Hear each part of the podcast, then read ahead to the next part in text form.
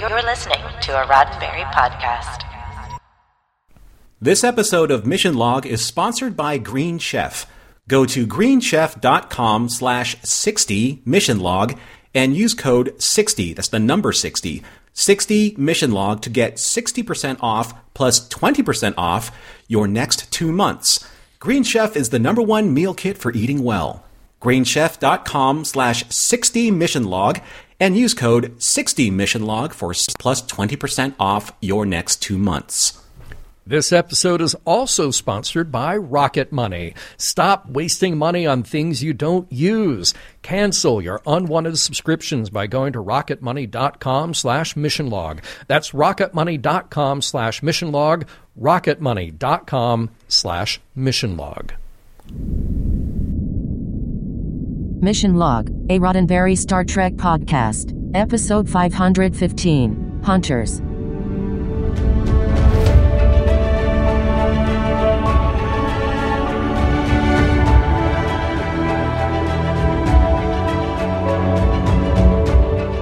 Welcome into another episode of Mission Log, a Roddenberry Star Trek podcast. I'm Norman Lowe. And I'm John Champion. Each week on Mission Log, we tune into the transmissions, no matter what the danger, to see if we can decode the messages from far away and long ago.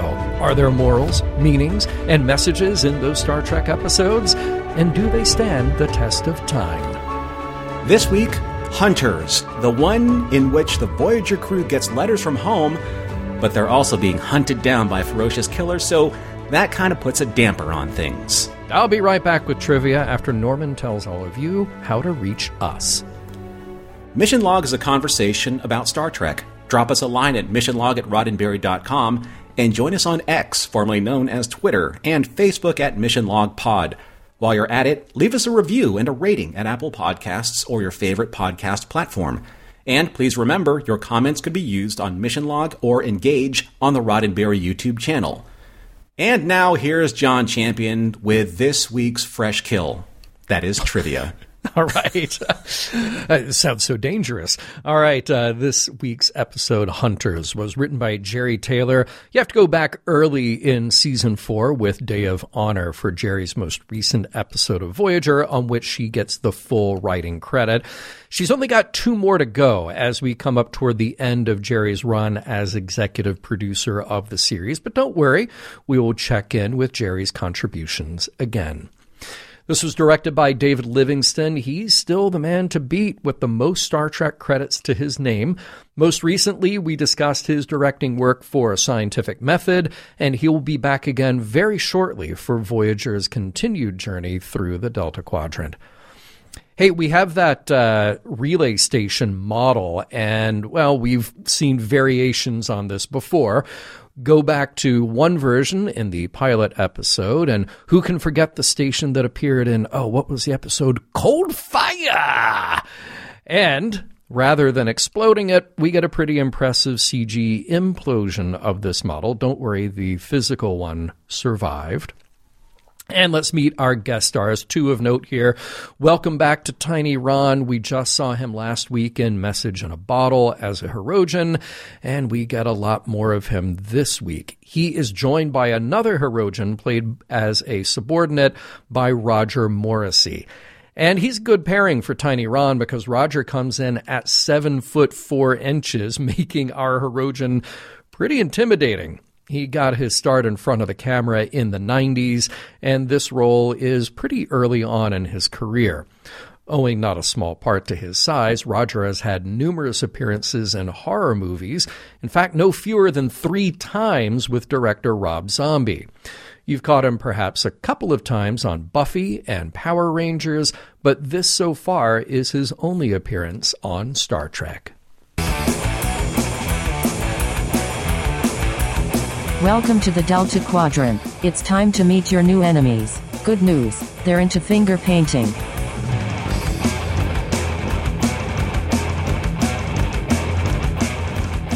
Prologue. There's an air of excitement on Voyager as a faint, garbled message from Starfleet ekes its way from one of the Hirogen communications relays. It's still too far away, which means Janeway will have to risk the ire of their potential new enemies and get a little closer to collect the whole thing. Cut to the interior of a Hirogen ship, and the commander is none too pleased that Voyager is still out there. He paints a battle stripe on his helmet and orders an intercept course. Act 1. Speculation abounds, and the bridge crew try to figure out what message awaits them. Maybe Starfleet has figured out a way to get them home. A technological breakthrough, a wormhole, who knows? More important, there are a lot of families back home who are probably relieved to know that Voyager has been found, even if far away. Even Seven of Nine is hard at work, much to the concern of the doctor, using the astrometrics lab to try to decode any of the slowly incoming message. Voyager is then rocked by a gravimetric disturbance emanating from the relay station. It's still far away, though, and in the meantime, a derelict alien ship drifts into their path. There's one alien aboard, dead, and when his remains are beamed to sickbay, it appears to have been, well, filleted by something. Seven is familiar with the end result, having encountered members of a species who met the same unfortunate end, but she doesn't know who perpetrated it. The body, such as it is, will be returned to its ship as Voyager moves onward toward the relay. When they arrive, the station is very, very old, about a hundred thousand years. There's nobody aboard, and Harry Kim has picked up the source of those gravimetric eddies. The station is powered by a singularity, a tiny black hole. Very impressive, but Voyager will need to keep its distance. Janeway heads to Astrometrics, where Seven should be having an easier time downloading the message. As it comes in, it quickly becomes clear that the message, many of them, aren't simply Starfleet orders. They are personal letters from home. Act 2. Those messages keep pouring in, some slower than others, and Neelix is given the task of delivering those to each intended crew person. At the same time, Seven uncovers an encrypted data stream, potentially containing maps, hiding within those messages, and she'll do her best to uncover that as well. Seven seems nonplussed by the work, but Janeway gives her a pause by mentioning the possibility that Seven has family she may not even know back on Earth. On the bridge, Neelix delivers a message to Chakotay from an old friend, the person who recruited him into the Maquis. It seems to give him concern, and he excuses himself. The next stop for Neelix is Tuvok's quarters. There's a message from his family on Vulcan, and it contains the good news that Tuvok is now a grandfather. In engineering, Chakotay shares his news with B'Elanna, a letter that revealed that the Maquis have been wiped out. It's devastating, and B'Elanna can only react in anger. In the mess hall, the scuttlebutt is that more letters have been downloaded. Harry is anxious and excited while Tom plays it off with cool indifference. When Neelix enters with the latest haul, neither Harry nor Tom are included, leaving Harry dejected and Tom right where he was with no hopes and no disappointments. As Voyager stays at a safe distance from the relay station, the messages stuck there are starting to degrade. Seven suggests that a shuttle could get closer, and she gets the okay to go there along with Tuvok. With seven away, Harry drops into astrometrics to find B'Elanna working on data retrieval. After the initial barbing about Harry's crush on Seven, B'Elanna gently lets him down about what's really important. No message for him yet from home. But she knows he'll get one. He just needs to be patient. On their way to the relay station, Seven asks Chakotay if his presence on this mission is because Janeway doesn't trust her. But the Vulcan explains Starfleet protocol that two are always recommended. They complete part of their mission, firing a Polaron burst at the station to stop the signal degradation, but as soon as they do, the shuttle is rocked by fire from an incoming vessel. Their systems are compromised, and a Hirogen ship closes in fast. Act 3 Shields on the shuttle are compromised, and as they are pulled in by a tractor beam, Tuvok manages to fire off a distress beacon. Back on Voyager, B'Elanna lets Tom know that he's got a message coming. Tom is still uninterested. The truth of the matter is that as the message emerges, it's from his father, Admiral Owen Paris. And in a moment of honesty, Tom says he's got it better on Voyager than he ever did at home. He's got real mixed feelings about this. B'Elanna's sympathy only goes so far when she reveals what she's been through today, hearing about her lost fellow Maquis. The two embrace, realizing they're both emotionally exposed. Speaking of, Chakotay goes into the captain's ready room with a status update on the away mission. The shuttle itself isn't on sensors, but stabilizing the relay was a success. So they figure they have some time to wait this out, and Janeway says she'd like to explore this mysterious 100,000 year old station and the secrets it contains. Maybe she's not in a rush to get home either. The letter she got, she reveals, was from her fiance back on Earth, Mark. He resigned himself some time ago to losing Janeway along with Voyager. He married one of his co workers, and that leaves Janeway feeling a bit lost, perhaps. Sad, for sure. A call to the bridge interrupts their conversation. Harry has picked up the distress beacon and found Voyager's shuttle, but nobody is on board. Act 4 Interior of the Hirogen ship. Well, now we know what happened to the bones of that poor alien from earlier. Bones, nets, and various weapons make up the majority of the space, as if Architectural Digest insisted this is going to be the look for the next season. Trapped in it all are Tuvok and Seven of Nine. Their captor, the lead Hirogen, enters to inspect his prey, who, in his estimation, are puny. He wants to know what they were up to, but when Tuvok tries to explain their use of the communications relay, the Hirogen quickly shifts to the threat of hunting down Voyager and the rest of the crew. The second Hirogen enters, informing the first that they have spotted Voyager and should wait until their fellow hunters arrive. But the first is ready to begin the hunt now and claim his prize. Meanwhile, on Voyager, they've spotted the Hirogen ship and confirmed that Seven and Tuvok are on board. Janeway opens a communication channel with them, but the Hirogen are not interested in negotiation. If Voyager won't leave, they'll be destroyed. And with that, three more Hirogen ships approach, and Voyager goes to red alert. Act 5 the two Hirogen bicker a little over the first's plan to slice open his captured prey and save their bones as relics while the other ships pursue Voyager. But on Voyager, knowing that they are outgunned by the Hirogen, Janeway crafts a plan to use the relay station to their advantage. They'll aim an anti-Thoron burst at the station to destabilize the singularity that powers the thing. That should create a gravitational well that will trap and disable the Hirogen ships. They do, and it does, and it's a balancing act of protecting Voyager from the pull of gravity while also locking onto Tuvok and Seven to beam them back aboard. And the timing on that could not have been better since in their disruption, Tuvok had gained just enough ground to fight back a little, but the Hirogen are getting even more aggressive now and firing on Voyager. That alone is causing their effect on the station to grow more severe, and Janeway calls on them to stop firing. Too late, though. The structure collapses, and with the singularity released, it starts crushing those Hirogen ships like tin foil. The ship Tuvok and Seven are in looks doomed too, but Harry manages to lock a transporter on them.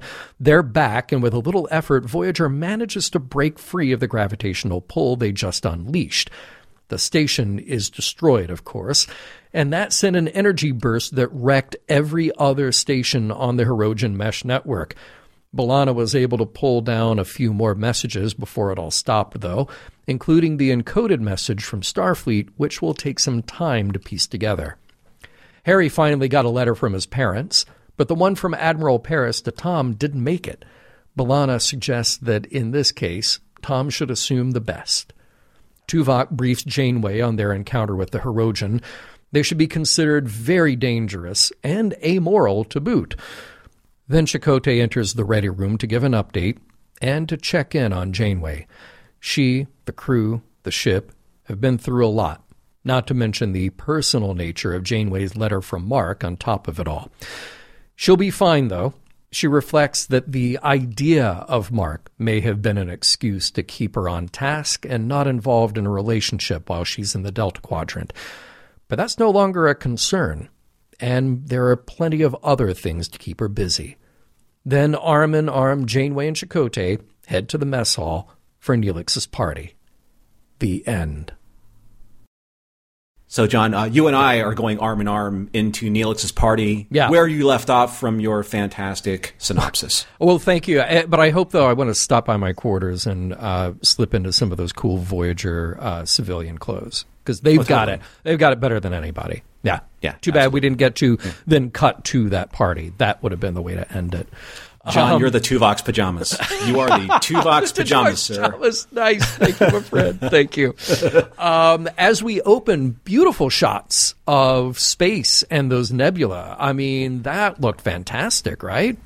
Yeah, I think that when when Foundation came over in Year of Hell Part One and Two, Yeah. you saw a marked difference, or you're seeing a marked difference in just the visual quality, the visual effects quality. It's really, really good. Yeah, yeah. Um, really like how we pick up directly from last week, and you know, we we could beat this dead horse over and over again about whether it's better to have a serialized show or an episodic show, and obviously Voyager got the mandate to be episodic, but you have this overarching mission that is the show, and I like to see those things acknowledged from week to week. So.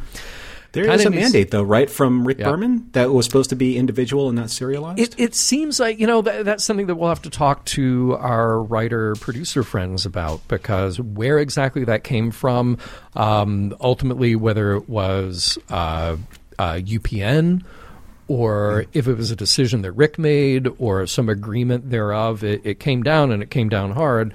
But then it seems like they got to loosen that up a bit at some point, and I'm glad they. I like here. it. Yeah, Yeah. yeah, I do too. Yeah.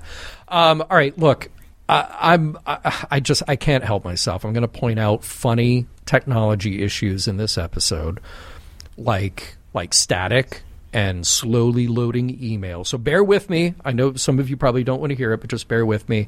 So first thing, yes, a garbled digital message wouldn't have static. Someone pointed that out to me a long time ago, and it stuck with me. But uh, okay, moving on because there will be more funny technology observations as we go. So, uh, judging by like the trophy skulls and the Hirogen armor designs, like I think someone on staff was a a pretty fairly large Predator fan. Yes. you know because the aesthetic is so close to that IP, it's almost trademark infringement. Yeah. I mean honestly, I know right? that was Yeah. very close, but but pretty cool. You know. Yeah. Uh, I, I love Captain Obvious Tuvok here. Uh, technology could get us home. Like, like really, wow! What a what a bit of deductive reasoning. Seeing as how uh, Tuvok, uh, last time I checked, you you make your living on a spaceship. So yes, Yeah. Yeah. I think technology could potentially get you home. Mm-hmm. It's that vaunted Vulcan logic. It is. Uh, let's see. So when when Chakotay said to Janeway that people back home, quote unquote, found some kind of resolution, do you think so? Lisa Klink wrote this. oh no, I'm Jeri correct. did. Jeri Taylor. I'm sorry, Jeri, Yeah, Jeri Taylor yeah, wrote this. yeah. And so do you think Jeri was going all the way back to season two's resolutions and just I'm- I'm- throwing an Easter egg out to the crowd? I'm glad that? you brought it up. I'm pretty sure I put resolutions in my notes somewhere too. Yeah. so yeah. Okay. And wow, seven of nine hasn't slept. Well, she hasn't regenerated in 58 hours. That's that's really Right. interesting to illustrate how Borg she is compared to how human she is. And yes, no wonder her erythrocytes are down. Her red blood count that would be, but she'd be anemic at that point. So yeah. Well, I thought it was interesting that we're going down this arc with Seven because she hmm. said, and kind of snapped at the doctor, she said, This message is important to the captain. Hmm. And she hmm. delivers it with a really interesting, different tone. Like she's not aloof about it.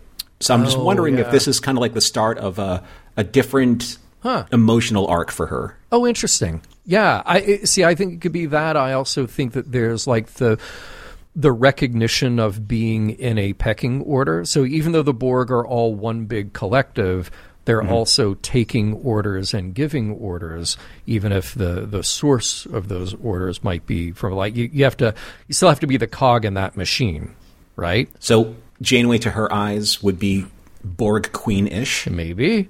Maybe. Yeah. Interesting. Yeah. But, and of course, now we're we're sort of back to the doctor's own smug ego. Not not, not quite like last week where he, Right. he kind of stepped up to the challenge. Now he's just ready to you know get in his uh, his comments. Okay, but let's see here. Back to the technology thing. You can squeeze a whole holographic program down that pipe, but literally like text coming through is causing a problem here. Just look, just beam the doctor over to the station. That that's my Yeah. thing. Because apparently you can send a hologram anywhere. Just do that. Hey, doctor, we're going to beam you over. Get the stuff. Come back. See ya. See, I think that's the hardest thing, like being in the era that we're at with, with Voyager, even in the 90s, and kind of like extrapolating our technology today to Yeah. what it should be in the next 400 years. It's you, they didn't future proof, obviously. No. No. right? And how can you? But Yeah. with 19, you know, with the original series and with uh, the next generation, it was future proofed up to a point, Yeah. Right? Yes. But now everything's moving so quickly. One thing that isn't future proof though is physics, right? You know, so physics is always future proofed, Mm-hmm. Right. Um, and the physics in this episode, not so much because I, I have a problem with like ongoing flames happening in the vacuum of space. Look, I, Norman, I am certain that you saw Battlestar Galactica, uh, the episode "Fire in Space." So uh, How dare I, you, sir. I, rest my case. How Mm-hmm. dare you? All right. Yes, I did. And you're absolutely right. Uh, Case closed. the flayed alien carcass. Oh. Uh, flayed alien carcass is our, Oh, our, uh, yeah. for today. Yeah, very good band name. Right? Put that right next to thrombic modulator. Yep. Again, with a Predator reference, because that's what Predators did. Mm-hmm. I'm just saying. Maybe Hirogen is uh, some kind of alien, you know, translation for Predator. I don't know. Right. Yeah. Um, also, you being the Doctor Who fan that you are, so Yep. a black hole or a singular, or quantum singularity as a power source. What are these aliens? Are they Time Lords? Yeah. Because that's literally like how Time Lord technology, TARDIS technology, is powered thanks to Omega, all Yeah. the way back as as explained in what was it, the Five Doctors? I think it was. I I think so. That is how they do it. And don't forget uh, Romulans. They uh, they power at least one of their ships with a singularity. Oh, that's true. Yeah, Yeah. yeah. So that's pretty cool. Oh God. uh, Okay, look. Indulge me again. Just indulge me while I tech the show's tech just one more time here. Uh, not the last time. Neelix has to deliver each message on a pad. yeah. Yeah. So again, Neelix has to hand deliver each message on its own individual dedicated pad. And and wait, the messages are visible to Neelix, as we will soon find out. Doesn't the ship have a local network? Like even if even if your internet connection is down, isn't your local Wi-Fi still up, and, and people could just download their messages privately in their quarters? I'm going to suggest that at the next staff meeting. I mean, the pads are an interesting thing. They've always been an interesting thing, just in terms of like the technology and what it stands for. I mean, you and I have been talking about like our our love for iPads and things like Yeah. that. Yeah. But like this goes hand in hand with some of the, the the fun that we poked in Deep Space Nine, where like Major Kira was like hip deep in pads because she has to hand out duty rotations. Yes. Yeah. Duty rotations are probably like what 20, 30 people right. on right. a pad. Yeah. you know, like Yeah. it's about like six inches tall. It's about like half an inch thick, and it contains like no data. Yeah, you, you could text that to everybody all day long for nothing. Yeah. I think I think what's kind of sweet about this, though, Mm-hmm. um, if I'm going to put a positive spin on it, not like your fire in space analogy, yes.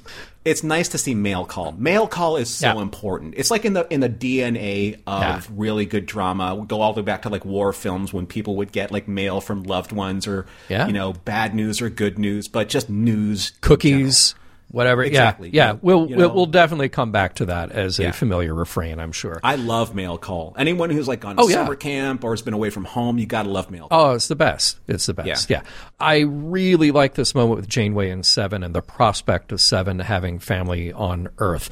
Now, I know, I know, I know that we don't jump the timeline on this podcast, but it does leave this intriguing question about the possible paths that Seven's life could take in the future. Like, not only getting back to Earth, but wait, th- there's potentially these other levels of connection and discovery for her. So, just leaving that there.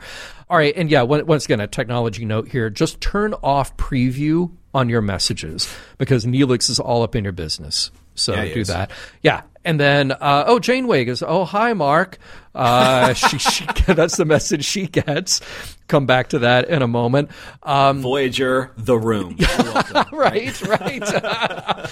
Very good callback to the Maquis because it's not just a Maquis, it's something that has an earned emotional resonance and also a good earned reaction from B'Elanna. I'm glad it wasn't one note. I'm glad that we come back to that later, too. How did a Maquis letter get into the Starfleet's mailbag? That's that's kind of like you know I mm-hmm. you know I'm sure that there are ways of doing it, but you would think that Starfleet intelligence would be scrubbing communications for any kind of Maquis translation or, or transmission, and I'm just wondering if it's like okay, so we hear that Voyager's back. Yeah. You know, we can communicate with them. Chakotay and B'Elanna and maybe others are there. I'm going to risk everything to send him this message that all of our people have been slain by the Dominion. Well, it was worth the risk. Uh, yeah, but I mean, I, I guess think of it this way: if the Maquis truly are completely wiped out, the Maquis are no longer a threat, and if this is an ex Starfleet who was Maquis, that ex Starfleet person, uh, uh, somebody without a home, may have reintegrated back to Federation space. So Yeah. possibly, you know. P.S. House Seska. nice, nice. Hey, uh, a Bolian, more Abolians, please. Always love to see a Bolian in there. I, I, I love the mail call scene, but Mm-hmm. it almost seemed like Neelix didn't know some of these people. Yeah. he's been, he's been Right. on board. He's just calling names. Yeah, well, we don't know him Um, either. Yeah. I do like hearing Nicoletti's name. Like Nicoletti, you're the one who turned down Tom Paris, but played you know uh, played clarinet. With, Uh-huh. with, uh, you know, with Harry. So Yep. the Ice Queen, you. I So, love it. yeah, Love it. That's funny. Um, I do love the deflection that uh, that Tom was giving Harry about the letters. Yeah. right. You know something was up. Um, but I thought that I have lots to say about about Robbie's performance in this episode. Yeah. this is just one of those scenes. Also comes with payoff. So glad, Totally. glad Yeah, to catch all of that. Yeah. Yeah. Uh, oh, and then we cut to Astrometrics. B'Elanna, B'Elanna, B'Elanna. Like, give it a rest. Look, Harry's pathetic. We all know that. We all know that with the whole seven of nine thing. But listen, you're not making it better. Okay. So let's just let's just zip it from now on. All right. Well, with all due respect, you know, Yeah. to Jeri on it's it's not that Harry's pathetic. The writing is. Yeah, that's Right? yeah, yeah. They, they don't know how to handle this at all, and and give him a bit of dignity to walk out of this. you know, And and this is one of those situations where if I'm going to level your critique here, uh, it's you take you take kind of like the the uh, misappropriation of these resources in terms of minutes and production, and you put it into something that I think should have been more meaningful, and that's exploring more of the reaction of the crew. What that that scene with Harry did Yeah. nothing for nobody. nope, nope, Right? Not a thing. Yeah. Um, when Janeway said it's not her quote unquote custom to send just one person on an away mission, um, maybe protocol would have been a better word instead of custom. You know, because hmm, custom is mm-hmm. like that's Janeway's choice, but protocol is Starfleet's choice. Tuvok does say it is recommended. So Right. But I think the ambiguity with Yeah. what Janeway said, like, you know, Seven, like, oh, it's Starfleet protocol that two people go on, as opposed to Janeway's yeah, you know, her desire or you Yeah. know, just her custom. I don't know. Yeah. Um, obviously, it was leading into the, the storyline between you know Seven looking seeking for Janeway's approval. Sure. Yeah, yeah, which which plays nicely. You know, uh, interesting little uh, bit of clarification there that Vulcans can lie. It's just not prudent, and they'll do it under orders, as we have seen. Um, and, and I do like how all of that plays out. With uh, I'm going to say, you know, your interesting assessment that she's looking for Janeway's approval. I also like this bit of Seven's ego being at stake a bit here, uh, and that's something she's exploring. Also, just uh, a little script note: very long Act Two, but but I think they found the right places to create the the mini cliffhangers. The interesting thing, though, to sidebar this, is Mm-hmm. the acceptance of the ego in a Borg. Yeah, Very interesting. yeah.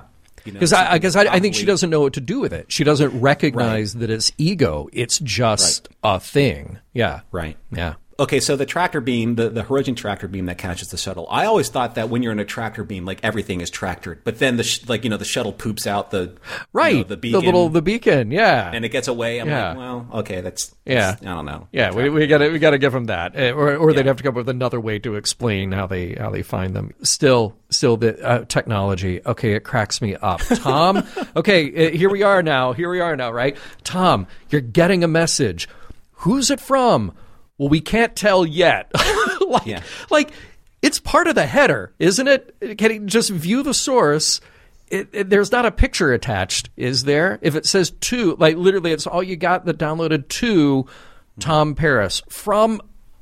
Oh, oh, it just it, it stopped right there.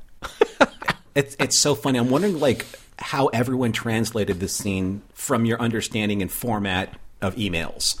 Yeah, Right? So yeah, it's like yeah. the two like wait a second, Tom is coming in backwards. We have BCC, oh no one there. We have CC, oh no one there. We have RE add oh we're just gonna have to wait. Yeah. Oh, oh, it's it's just a it's another email from a Nigerian prince. Uh, Yeah, the asking Nigerian for prince. money. Yeah. You know, asking for, you know, the, all those quatloos. Right.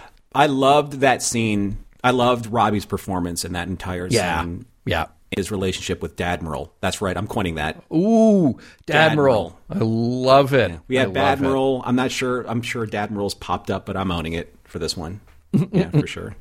And I love the shift we get in that scene because there there's Tom's inner turmoil and then there's B'Elanna's news and the reconciliation that they have to find with each other for that. All, all of it played very nicely. Like, it might be a little too neat for such a short scene, but it was all I think handled very well. And then followed by an outstanding scene with Janeway and Chakotay. Yeah. Kate is really good at the, the, the quiet moments, the nuanced moments, you know, where you're just Yeah. reading her face, i.e., Janeway's face. It's, it's really, really quite extraordinary how good she Yeah. is uh, in those moments. Going back to the uh, Hirogen ship, the aesthetic, the decor, nets, bones, weapons. Again, Oh, someone is yeah. someone in the production department really loved Predator. There's really strong design choices there. Yes. um, I, I love those uh, Hirogen Bane masks that they're wearing. Uh, very interesting look. And I, I'm already much more interested in them than I ever was the Kazon. I think that this So, this is gonna get that out one of those occasions though when you have such extreme downlighting, spotlighting, it can be tricky lighting that set because in. Oh, in, yeah. in complete honesty, I thought it made the Hirogen armor look rubbery and plasticky. It did. You know, Yeah. Um, Yeah. I thought that was a bad lighting choice because it looked a little low budget. Now I think if it was a little bit more obscure and left things a little bit more to the imagination, I think the Hirogens would have been a little bit more intimidating. So I agree with you. I think it would have been effective had you stepped down the camera just a little bit Mm-hmm. and kept them a little darker, a little more mysterious. But you also got some really good shots when finally you do get light on Seven and on Tuvok. At making them stand out, it, it makes it like very uncomfortable, Mm. uh, which I thought was effective. So yeah, it, it's a little tricky uh, today. I think the Hirogen, uh, obviously that armor would look very different if you were doing it now than than back then. I, I- wonder how long the Hirogen can last, though. As a species, uh, if their only mode of interaction is hunting and fighting, like who builds ships? We don't know. Those those relay stations are hundred thousand years old. We don't know if Hirogen built them. Did they just take them over from somebody else? Because they seem, you know, it's like the mirror universe. They they just like to kill anything in their path. Kazon, maybe. They're hope they're like Uh, maybe. they're wannabe Yeah. Hirogen. They, yes, Right. yeah, they, they're not quite good enough in so many ways. uh, Hirogens, uh, 4,000 Ketriks. Uh, nice to see an alien species with their own units of measurement. We don't get that all the time. Did Telecams pop into your head? I, it- absolutely, Kellicams popped into my head. I was trying to figure out what's the conversion rate between Ketriks and Kelicams. In those scenes, I love how tiny Jeri and Tim look next to our huge Hirogen. This is very effective. Get that camera up high. And uh, w- without even getting there, without actually even the, the threat becoming physical, just hearing the threat of what will happen to Seven and Tuvok, very gruesome. Oh yeah. Yeah, and the weaponry Yeah. was interesting too. Uh, it was funny when when Tuvok grabbed like one of like basically the flaying knife from the uh, Yeah. the Hirogen. I wish he like yelled out, "There could be only one," and then he like slashes them across the throat, which he did. Yeah. uh, Yeah. But the Hirogen, of course, they're armored and they're wearing a they have a gorget uh, They do. across their Yeah. their throat. Of course they do. Why wouldn't they? Right. So But man, I, I am here for it. Tuvok is going to work. he went literally for the throat he- on that. He did, he did, and it is so cool to see him just go commando mode against those Hirogen. Commando And I, I am, I am here for it, absolutely. And then of course Voyager about to take a beating, and shouldn't someone else be downloading messages so B'Elanna can get back to engineering? She's still in there, like uh, Tom. It's it's one letter. it's uh, two two letters. It says hi. Yeah. that's that's what I got for you. Love da da. We're waiting for one last Um, Right. letter. Yeah. Right, Okay. right. And, and look, I'm not saying that Harry Kim can't do it, but this is one of those times that you'd think that Voyager would have a transporter chief or two. I just think keep training people for other jobs as long as you have all this time out in the Delta Quadrant. That would be a good idea. And nice ending scene with the famous coffee line. I couldn't remember where that came from about it being the finest organic suspension. And Janeway, I agree. Did that that was like all the way back in like season one. When was that episode where they were like uh, the, the, Voyager was mirroring itself, you know, in this nebula? Mm-hmm. Yeah. Oh, yeah, yeah, yeah. Um, yeah. So you have Janeway and Chakotay with these unspoken non resolutions, right? Uh, there we are. Yeah, the end. yeah. Yeah. I felt though, in, it, it, at least here, that they felt more like best friends as opposed to having this other subtext in a relationship. I know the JC shippers loved it, but it seemed different this time. Well, I'll tell you what, my friend. How about you put a pin in it, and uh, we come back to that in the next segment.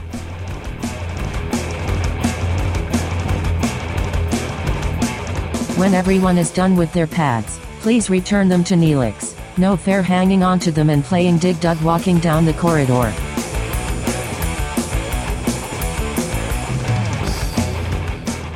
We'll get right back to Hunters after a word from this week's sponsors.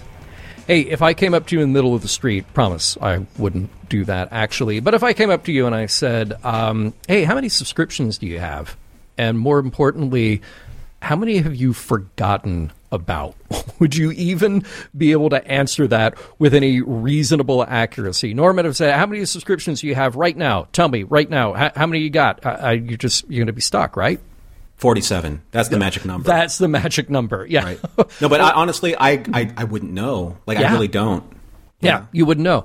And the problem is, the more of those that you don't know about, the more of those that you forget about. That's just like money flying, just flying right out of your account because you have no idea where it's going. Well, I know where it's going. It's going to all these subscriptions that you've forgotten about. So think about it. You've got streaming services, you got fitness apps, you have delivery services, you have uh, parenting apps. I mean, so many of these. I'm guilty of this. I've I have had premium delivery services for uh, like not just food, but uh, like retail establishments. I have multiple of those going that I forgot about, even though I set a reminder, and I still forgot about it. And then then I found two simultaneous uh, streaming services, both subscribed to at my parents' house. They didn't know that they had two of the same one going at the same time. So, yes, that's Yeah. where Rocket Money comes in to help you find the subscriptions that you're spending money on. And let me tell you, that will really open your eyes. And then you get to cancel the ones that you don't want anymore. I mean, in today's streaming world, with all these different apps that are accessible on so many different platforms, sometimes there are redundancies when you want to sign in somewhere and you don't remember your password or your email. Then you want to create a new account. But the thing is, is that your credit card or your banking information is still the same. So now you have these duplicate accounts. So what Rocket Money does, it's a personal finance app that finds and cancels your unwanted subscriptions and it monitors your spending and it helps lower your bills. So we all need that from time to time because we want to save money and we don't want to spend it willy nilly. So you can see on Rocket Money, you can see, I can see all of my subscriptions in one place. And if I see something I don't want, I can cancel it with a tap in the app. I never have to get on the phone with customer service and it helps expedite the process because the sooner you save money, the better it is for You, me, all of us. They'll even try to get you a refund for the last couple of months of wasted money, and they'll try and negotiate to lower your bills for you by up to 20%. Ah, incredible. ha- I mean, that's that's really Yeah. good savings on top of the things that you're just canceling, so you don't have to spend more money or waste more money. All you have to do, take a picture of your bill, and Rocket Money takes care of the rest. It's that easy, and the numbers always shock me. Rocket Money has over 5 million users and has helped those users save an average, average people of $720 a year. Think what you could do with that. That's over $500 million in canceled subscriptions. So listen, stop wasting money on the things that you don't use. Cancel your unwanted subscriptions by going to rocketmoney.com slash missionlog. That's rocketmoney.com slash missionlog, rocketmoney.com slash missionlog. Now, Norman, if uh, you or anybody else are familiar enough with what we do here on Mission Log and what I like to talk about on Mission Log, well, yeah, we talk about Star Trek a lot. Easily every third show, I go off on a tangent about food, and that's why I'm glad that we get to welcome Green Chef to Mission Log as a sponsor. We're very excited because Green Chef is now owned by HelloFresh and with a wider array of meal plans to choose from. There's something for everyone. Now, I love switching between the brands, and now our listeners can enjoy both brands at a discount with us. That's awesome. Yeah, we have talked glowingly about HelloFresh. This just expands your options, expands your palate a bit. And Green Chef makes eating well easy with plans that fit every lifestyle. Whether you're keto or paleo or vegan, vegetarian, gluten free, or just looking to eat more balanced meals, Green Chef offers a range of recipes to suit your preferences. By the way, uh, I'm still waiting for my box to come. We'll have it very soon. I opted for the Mediterranean diet plan, and it looks very good. A lot of fresh veggies. Really looking forward to that.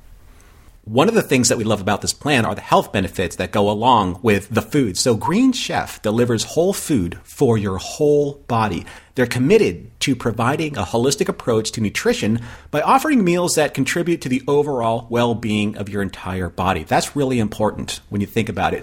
We have to be more conscious about what we put in our bodies just as much as they prepare the food. Choosing Green Chef means choosing real, wholesome foods that just don't fill you up but also support a healthy lifestyle. It's more than just satisfying hunger, it's about feeling good with every bite. And at the beginning of this new year, we're on these programs to do the right things, to eat right, to to feel better, to do the right things for our body. This is that one step.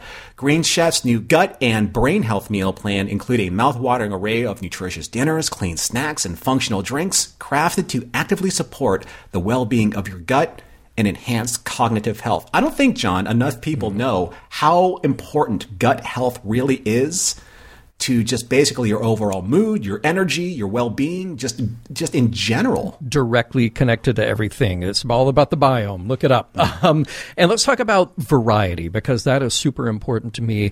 Uh, with any meal plan, any type of my uh, you know food passion, so you can embark on a delicious culinary adventure this year with Green Chef's diverse menu. Each week, choose from more than eighty flavor packed options. Easily customize your meals to suit your lifestyle with preferences, again, like keto, vegan, vegetarian, fast and fit, Mediterranean, that's the one that I got, gluten free, protein packed, goes on and on. And Green Chef offers unique farm fresh ingredients, organic whole fruits and veggies, and premium proteins. Savor Green Chef's seasonally inspired recipes where we celebrate the peak ingredients, flavors, and freshness of every season. So make this year's resolutions a breeze. Build healthy habits the easy way in 2024 with nutritious recipes from the number one meal kit for clean eating. Let Green Chef take the work out of eating clean with chef crafted, nutritionist approved recipes featuring certified organic fruits and vegetables, organic cage free eggs, and sustainably sourced seafood. Go to greenchef.com slash 60 mission log. That's the number 60, 60 mission log, and use code 60 mission log to get 60% off plus 20% off your next two months. Green Chef is the number one meal kit for eating well. Take 60% off plus 20% off your next two months when you go to greenchef.com slash 60 mission log and use code 60 mission log.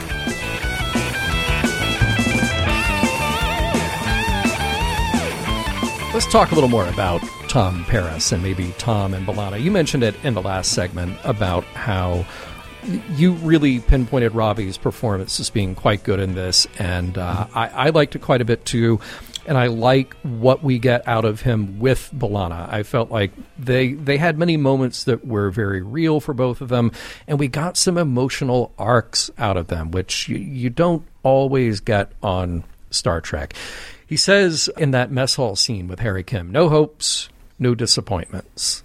And that's that's this like really sad disconnected way of looking at one's life. Now, also, I, I think there is some truth to it for him. That is his uh, emotional barrier, if you will, to prevent himself from feeling hurt uh, with what he uh, what he assumes is going to be uh, a message that will not lift his spirits.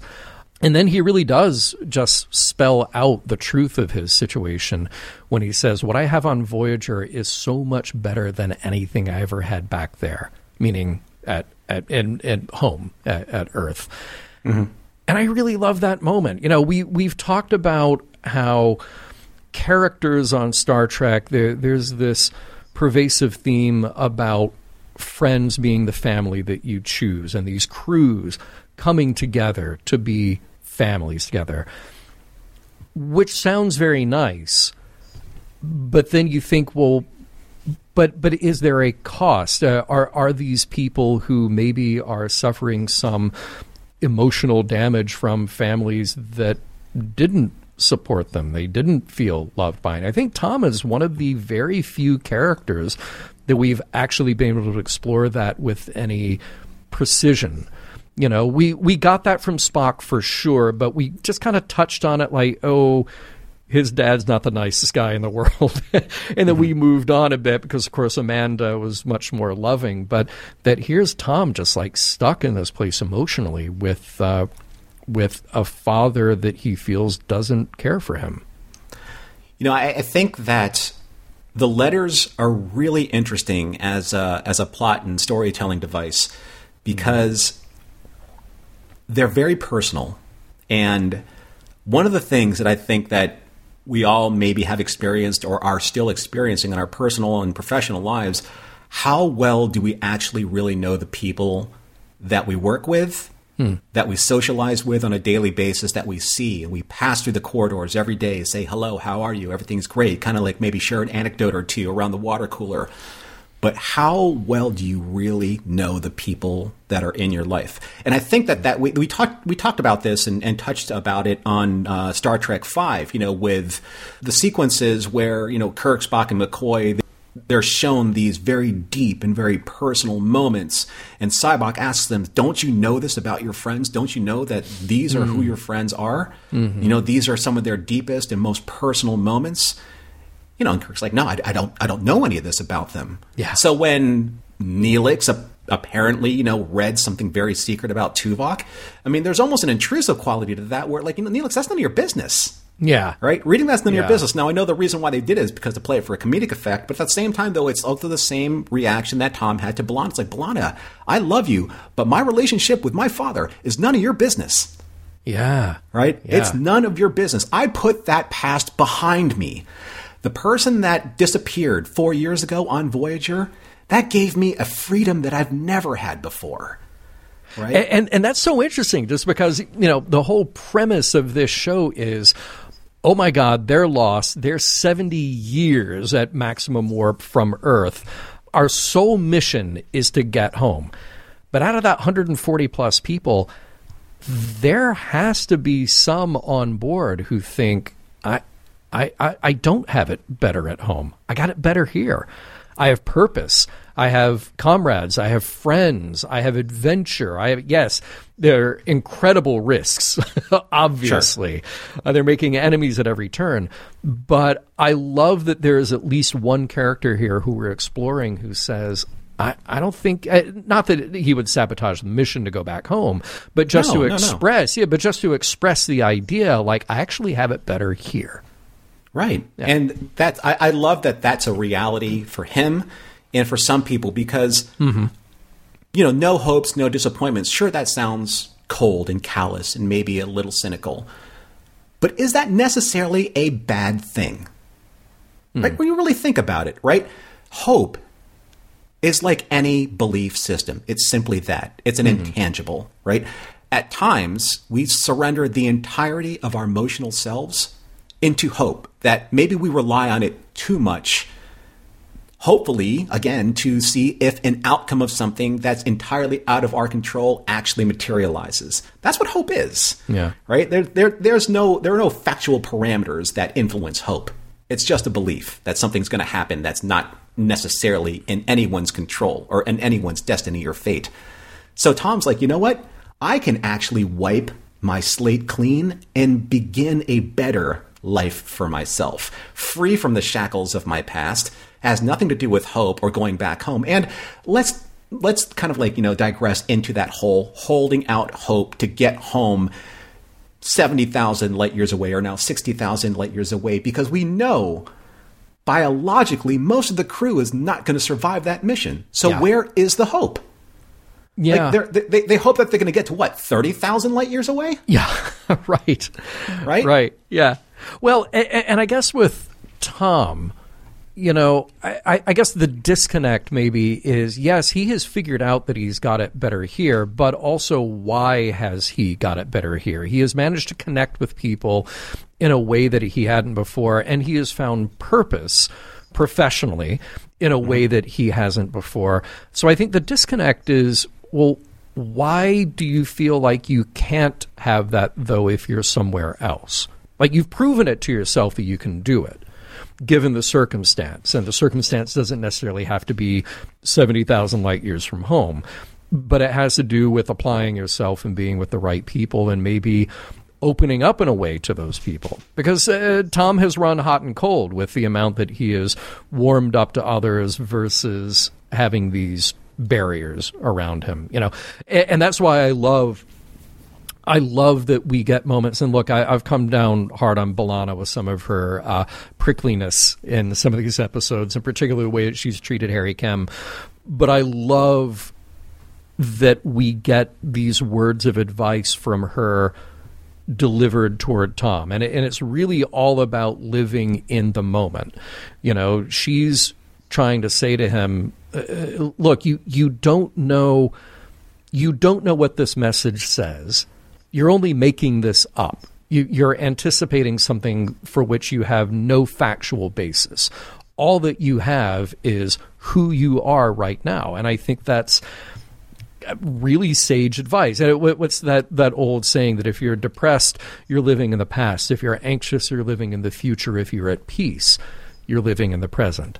Now, I, I do think, let me give that a little bit of a caveat. I think our mental states are a bit more complicated than just that. And I don't mean to take away from the very real experience that people who deal with depression and anxiety experience. But what I do think is that there is a reality check that Tom has here from B'Elanna's words. And, and honestly, maybe he's halfway there anyway. Um, that he just he, he can't make a conclusion based on incomplete information and even if it did come through like like imagine that even if a message did come through that was well maybe not hateful but dismissive it's, it's the same old admiral owen paris that he was expecting all right, Right. look at what he's done so far. Look at where he is now, living in the present. In the present, he is a needed member of the crew. He is talented at what he does, and he's got this budding relationship with B'Elanna. But see, I think that that's where like Tom's story I think is so real because up until this point, and I know that the letters symbolize hope, but up until this mm-hmm. point, Tom is a free man. He's free to make his own decisions. He's free to forge his own destiny. Mm-hmm. He is not bogged down or weighed down by the if I make the decision, what is my father going to say? What are the repercussions of my decisions or my actions to my father's career? That is the ghost of the past that has always haunted him, right? That's he is a blight on his father's career. He's not a son, you know. He's not uh, he's not family anymore. He is a stain on his father's um, you know, sterling career. And Tom is like freed of that. 70,000 light years away. He can Yeah. do the best that he can do for the crew that he wants to love and protect, his found family. And then this letter comes up Yeah. and it brings it all back. It is a ball and chain to his life. Yeah. You know, oh, it- and- he's, he is entitled to that feeling. I, I'll tell you, but I, but I'm glad that he gets the advice that he does. well, sure. I mean, he's it's got, another. and he's pers- got the support there that he needs too. Yeah. Right. I mean, it's obviously it's another way of looking at things, but I also think that Tom has a very legitimate point when he says to Harry, "It's like, hey, you know what? If you don't set your hopes up to be dashed, no harm, no foul. You don't get hurt, right? Yeah. It's not a it's not necessarily a bad thing to have. It's a reality check because Harry is a little more pie in the sky." But ha- you know that's, Yeah. that's it's a little it's a little unrealistic. Like oh my gosh, like gee golly willikers, like I'm going to get something for my family and everything's going to be hunky dory, except that you're sixty thousand light years away still. But uh, but then if you if you decide, and I don't think that Tom expresses that all the time, but if you don't have hopes, you know he he- he's playing this moment where he's kind of being the tough, emotionless. He doesn't care, whatever. But uh, he does have hopes. So like like he is a guy who hopes that his relationship with B'Elanna will grow and continue to play out. He's somebody who hopes that even if he doesn't really care about getting home, the mission of the ship and those other people are to get home. And I think he hmm. cares about them. So if, if he truly felt like, oh, I'll, I'll just walk around under the pretense of having no hopes, well, then, you know, how does he know when he's lived up to any of those? How does he know when he's, you know, it, without a hope there, then what goals, what what dreams does he sort of forfeit if he's not allowing himself to have some desire or belief beyond just the moment. Well, I'm, I'm glad you brought up those in, in the same category, hopes and goals and dreams, because I do have something to say about that later Okay. on. All you know, right. In the wrap up, but um, here's something that I wanted to pivot to uh, when it comes to uh, Chakotay's letter and Oh, B'Elanna's you know response to the Maquis. So. Do you think that this letter was placed in such a way, in the context of this episode, that basically it gives the finality to the end of the Maquis storyline in Voyager? It's just like that's it. We're done with the Maquis. We don't have to reference this anymore because they've been crushed by the Dominion over there in Deep Space Nine in the you know in our sister Yeah, series. yeah. And then that's it. We're done. Yeah, that's an interesting question because from a production point of view, you could say that like, oh, we we gave it finality, therefore we're done with it. But we've barely explored anything about the Maquis since season one. And even then, just for a minute, you know, every now and then something would mm-hmm. come out. There'd be a mention, but, but really it's of no substance. Now, not only are we bringing it up, but we're actually giving it substance. And mm-hmm. we're reminding the audience that at least these two central characters, and presumably others who are on the ship who we're not seeing, have this emotional tie to their life in the Maquis, and it really defines part of who they are. So I, I, I kind of wondered the same thing. Like, are we just bringing it up to be done with it? Because if we are, we're bringing it up in a way that actually gives it a lot of emotional resonance. Sure. Um, No, so yeah. I, I, I kind of hope that we're not completely done with it here because we, we did just get some really strong moments out of Chakotay and B'Elanna by by revisiting that. I guess it really depends on like you know what does the Maquis mean out there anymore. Like it was something that if they returned and and made it back and they were still alive and they made it back to the Alpha Quadrant, would they just rejoin their Maquis cell, which has, you know, I mean, Right. moved on. Like these people Yeah. would have moved on. They would have had lives of their own, et cetera, et cetera, et cetera. So that the interesting thing about these letters is like it's it's a snapshot in time where time is no longer relative to the lives that are being led by the people that were left behind and the lives that are being led by the people on Voyager because obviously time space and distance are going to like change how they they move you know um, in concert with each other you know it's the Yeah. relativity theory Yeah. so again it's like I, I understand that you know you can warp speed and you can do all the stuff that breaks all of Th- Einstein's theories of relativity that everyone's going to be aging at the same rate you know no no matter how far away from Earth that you actually go Right. but even so 60,000 light years is still a lot of time what is the hope of the people on Voyager returning to their families in their lifetime? Right. Well, that's what's so interesting because no matter how you slice it, whether they're Maquis or not, it's just people stuck on a ship. There has to be a bit of an identity crisis that goes along with it. You know, Yeah. um, uh, from the beginning, Janeway says, you know, we're still Starfleet. Okay. Yeah, you can say that all day long, but what does that actually mean when there is no Starfleet anywhere near you? Now mm-hmm. we have the pretense of like, well, at least we have a little bit of connection, communication. They know we're here. We know they're there. That's fine. But say that hadn't happened. Okay. Complicate that even further by people who were on the outs with the Federation when they had chosen to be Maquis when they got back home, okay, the, there is the relief of getting back home, but there's also the worry that, well, maybe we don't have a place to belong, or maybe we're going to be treated as criminals. What do I do? I come back to Earth and then immediately hop on another ship to take me back into what is presumed Maquis territory. Well, now this bit of news pulls the carpet out from underneath all of that.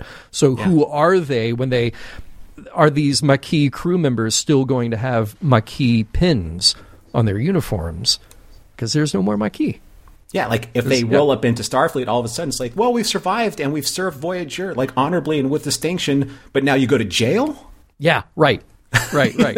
Yeah, So, or, or you get tried at least, you know, for the crimes that you were again when you're Maquis. But uh, again, that's that's a, a far different, larger discussion. I do want to talk about though something that I, I thought would have been really interesting to have seen in this episode, and I think that this is where like take all of the shenanigans that was going on with Harry and B'Elanna, and like, hey, like you know, here to see Seven of Nine because let's just beat that funny dead horse into the ground. yeah. Take that time as a writer and write something I thought, that, and, and maybe put something or interject something that had a little bit more emotional weight. And this was give Janeway a stack of pads to crew members who didn't make it. Oh, wow. Right? That would be like heavy. Neelix, Yeah. Neelix said that I've that goes Neelix goes puts it on her desk and says, "What Yeah. are these?" I'm like, "They're not with us anymore," but their families didn't know that. Ooh. Yeah, right? And then she maybe has is sitting there like writing letters, like yeah, you know, or, or those letters that she didn't want to send. Now she has to send because Yeah. those families reached out, right. right? And like that's that's something that I think that this era of Star Trek pre 9/11 never really embraced and that, and that's that really difficult emotional traumatic catharsis you know from that that you need to sell an emotional story like this Yeah. i mean i understand that janeway had her obviously her her shift you know with her relationship with mark and i'm sure that was devastating to her personally but I know that you know every series has those moments where the captain has to deal with crew members who died mm-hmm. under their command. Like Pike said, like I am tired of you know being responsible for who lives and who dies.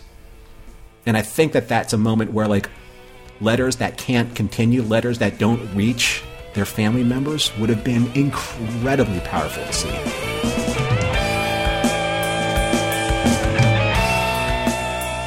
Why didn't Neelix read a letter to Baxter? Here, I'll do it. Dear Baxter, do you even still live? Bro?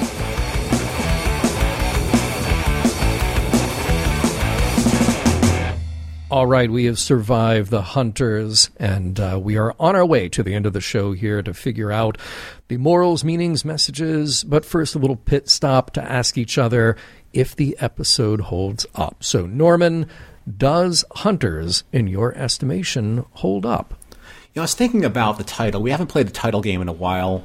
And obviously, the Hirogen hunters were literally Yeah. the hunters in this episode.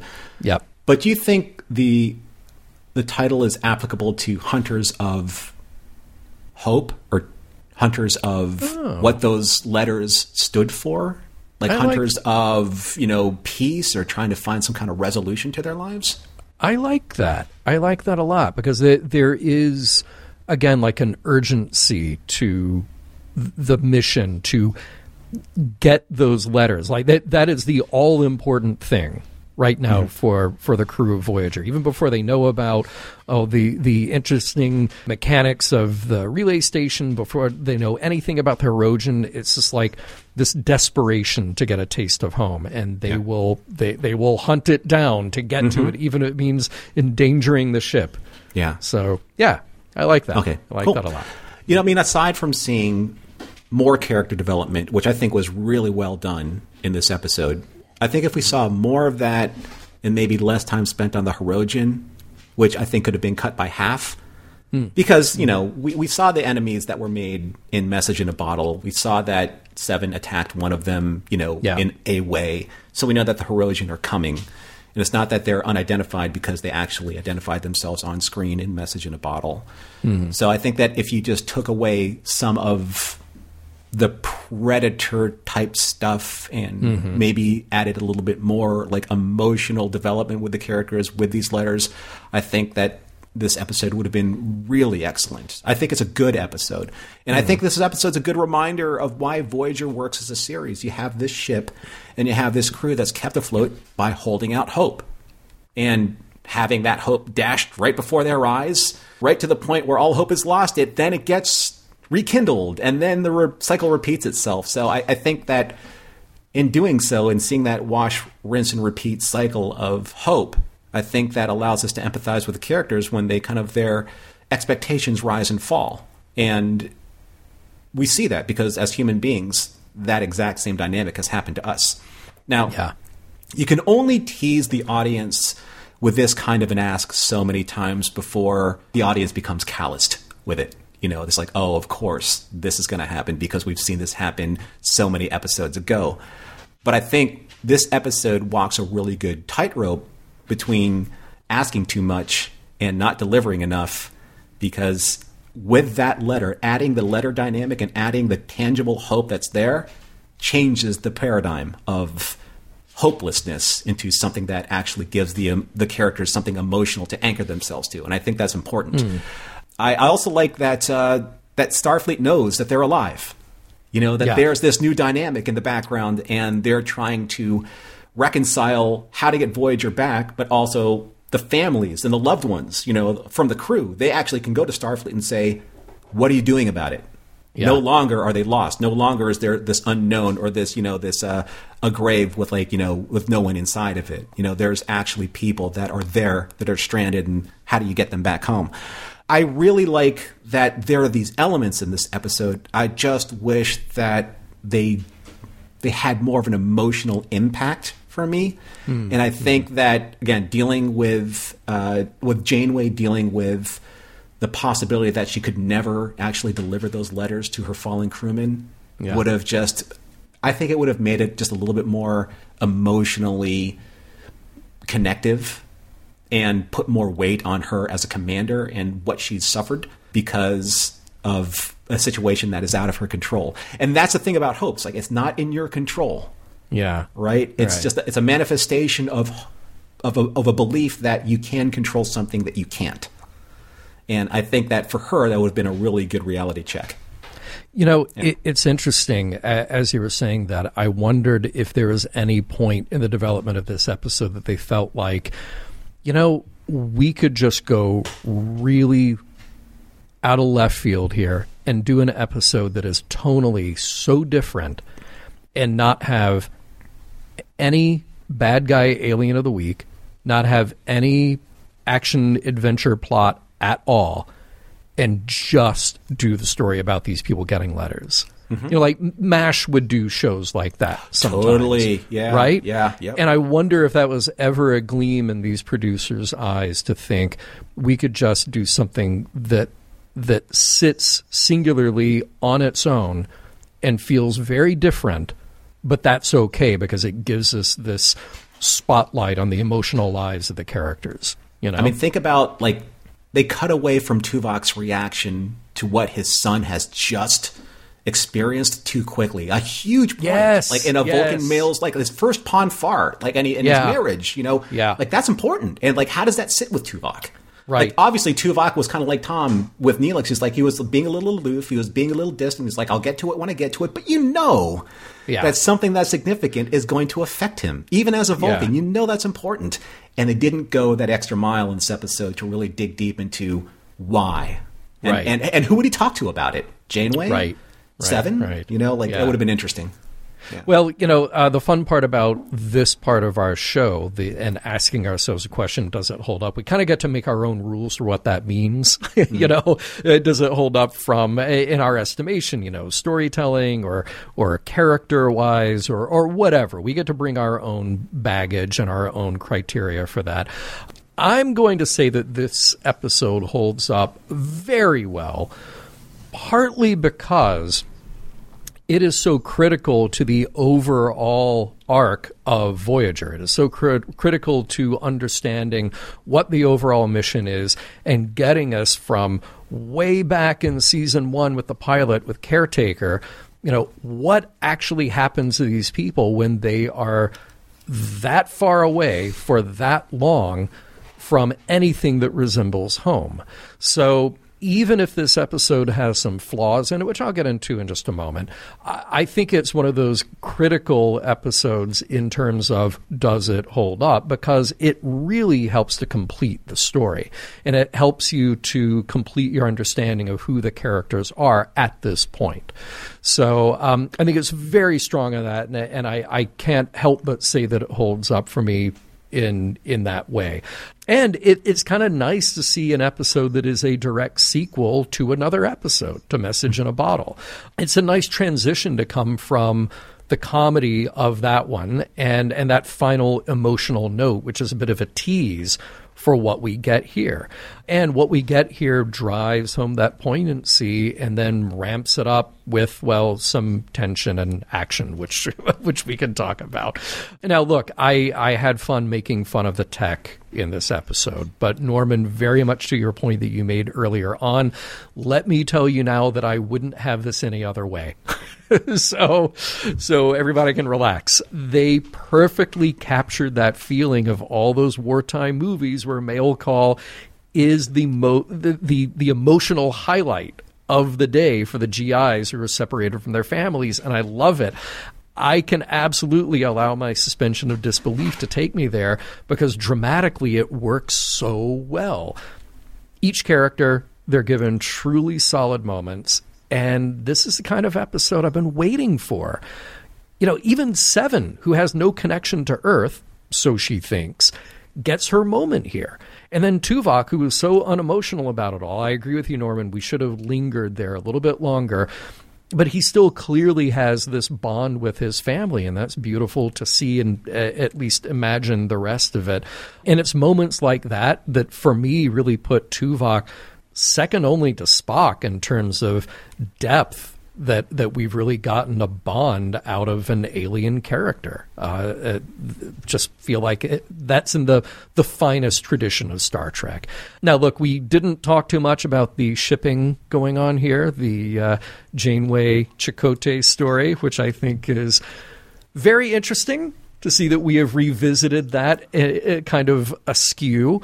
But I really like those moments that they get because they give a little more resonance not only to what's happening here, but to what we saw back in resolutions. Because it really reveals that there was a, a bit of Janeway's psychology that was struggling with her feelings for Mark versus the reality of her situation here in the Delta Quadrant.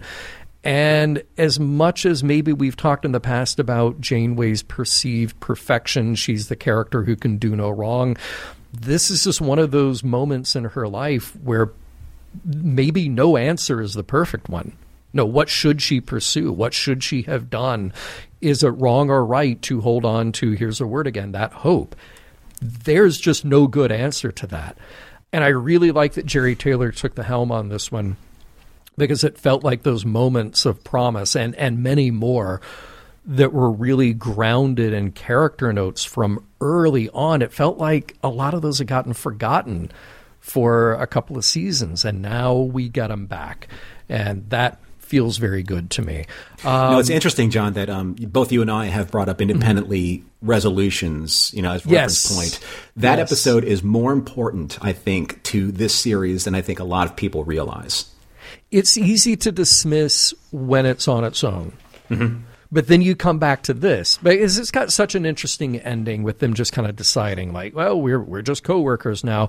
But then you come back to this and you realize, well, wait a minute. Here's all the emotional life that was happening that we didn't see.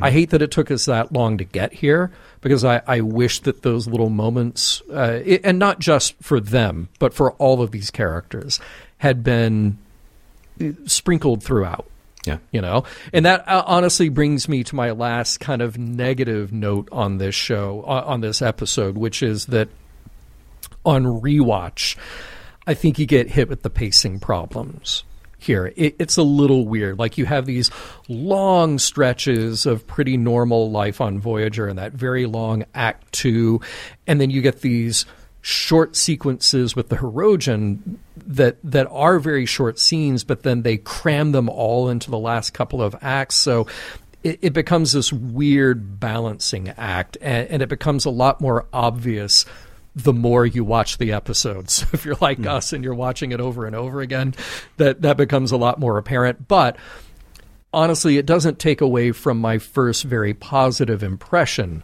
of this episode because I think there's so much heart and depth to it. And, you know, with that, I, I'll just jump into my morals, meanings, messages because I I don't think that you have to have a lot here. I think that there's just, again, these nice character moments that we get to sit with and we get to live the emotional depth of some of these characters and see them navigate that in the episode instead of what a lot of TV shows at the time do. You just get a character from point A to point B. Well, no, no, like these are characters who are kind of making some missteps along the way too, and that's really cool to see. But I think my message here is r- really the message that B'Elanna delivers to Tom. And it may not always be right for every situation, but it really worked here, and, and I think it's worth taking with some gravity, if if you'll allow that term, uh, given the context of this episode. And, and that is, there is no time like right now. Th- that that time now that is your reality, and it doesn't mean that the past doesn't inform who we are uh, or we have uh, emotional resonance, but right now is what's important. It is what's important for Janeway and for Tom Paris and for everyone who perhaps left something behind in their lives up to this point. Because that trade off then is making new relationships really count and making those new emotional bonds really worthwhile and deciding what is important to your well being right now. How about you, Norman? Two things just popped up in my head when you were talking about that, and I think that was wonderful, John. Now I need to listen to Right Now by Van Halen. of course you do. Um, and uh, there's that scene in Titanic where where Jack, Leonardo DiCaprio's character, is basically saying like, you know, for is a, a toast for living in the moment, you know, for the here and now. And I think that's really important, you know, because that's what hope may manipulate, and that's where I found like a moral meaning or message. And I think it's more of just a, a, a message that you, you look at hope as faith or hope as a goal. I did some research on this because I wanted to see like I wanted to see or seek out professional opinions on this. So I found this specific passage from Psychology Today. It was posted July 25th, 2018 from the blog Evolution of the Self by Leon F. Seltzer, PhD, who holds doctorates in both English and psychology. His article is titled Seven Downsides of Hope. There's good hope and bad hope. Here's how it can be harmful and sabotage you. wow. Okay. Now, it's the seventh downside that I found of particular relevance to this episode and perhaps to Voyager as a series as well. Point seven Hope can set us up for hopelessness. Quote When hope is defeated, and possibly repeatedly defeated, it's vulnerable to be replaced by hopelessness or downright despair, which means the complete absence of hope. And once hope weakens or vanishes, it's all the harder to take action that could be effective in helping you reach your goals. On the contrary, if you proceed in your endeavors without hope, independently striving to accomplish whatever objectives you set for yourself, you'll be taking full responsibility for your future. And regardless of whether you succeed or fail, you'll be able to attest to and maybe even congratulate yourself for all the industry, zeal, and perseverance you put into your attempts. Hmm. That's finally far more informative than the helplessly depending on providence to enable you to overcome personal obstacles. Though putting your trust in hope can be extremely tempting, diligently applying yourself to what you most care about is a much more reliable way to prosper in life. End quote. Now, this goes wow. this goes directly to yeah what Tom was saying. Yeah. Like you know, I don't really want to hold out for this because the life that I'm living now is my best life because I'm applying myself. The goals for myself, at least in terms of Tom's uh, you know opinion of his you know, of his career there. It's like, I want to be the best pilot possible. I want to be the best relationship that I'm in with B'Elanna possible. I want to be the best crew member, the most trusted crew member. I want to be Harry's friend. I want to live my life the way that I think I should. These are my goals. They're not Starfleet's goals. They're not my father's goals. They're my goals. And as long as I can hold on to those goals, I'm living my best life, not Hope's version of my best life, not someone else's version of my best life, my best life right here and now. And I think that that's where I feel like this is like the emotional turning point for Janeway and the crew. Like, after knowing that whatever hope that they had to their loved ones that they held on to, the reality, like you said, John, is that life continues to move forward and that you know, the life that you live right now is the reality. And I think it's noble to believe in something like hope, but I think it's also constructive to continue to empower yourself with goals and achieving those goals because I think that both of them, if you strike the right balance, it, it's just better for your emotional and mental well being. It's much to like what Gene said, and I'm paraphrasing this that humans, you know, they succeed because they're clever and they work hard. Mission Log is produced by Roddenberry Entertainment. If you'd like to support us directly, you can do so at patreon.com slash missionlog for early access to shows and the Mission Log Discord. Our website is missionlogpodcast.com, and for more Star Trek news and discussion, visit trekmovie.com. On the next Mission Log, Pray.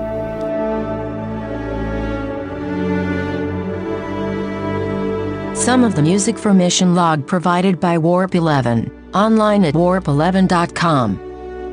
Special thanks to consulting producers, Matt Esposito, Homer Frizzell, Tom Kozak, Julie Miller, Mike Richards, Mike Shadwell, Paul Shadwell, and David Takechi.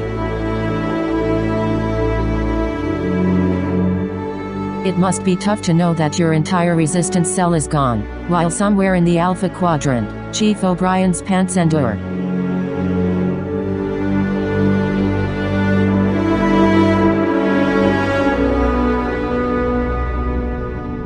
End transmission.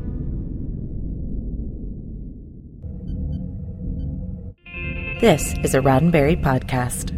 For more great podcasts, visit podcast.roddenberry.com.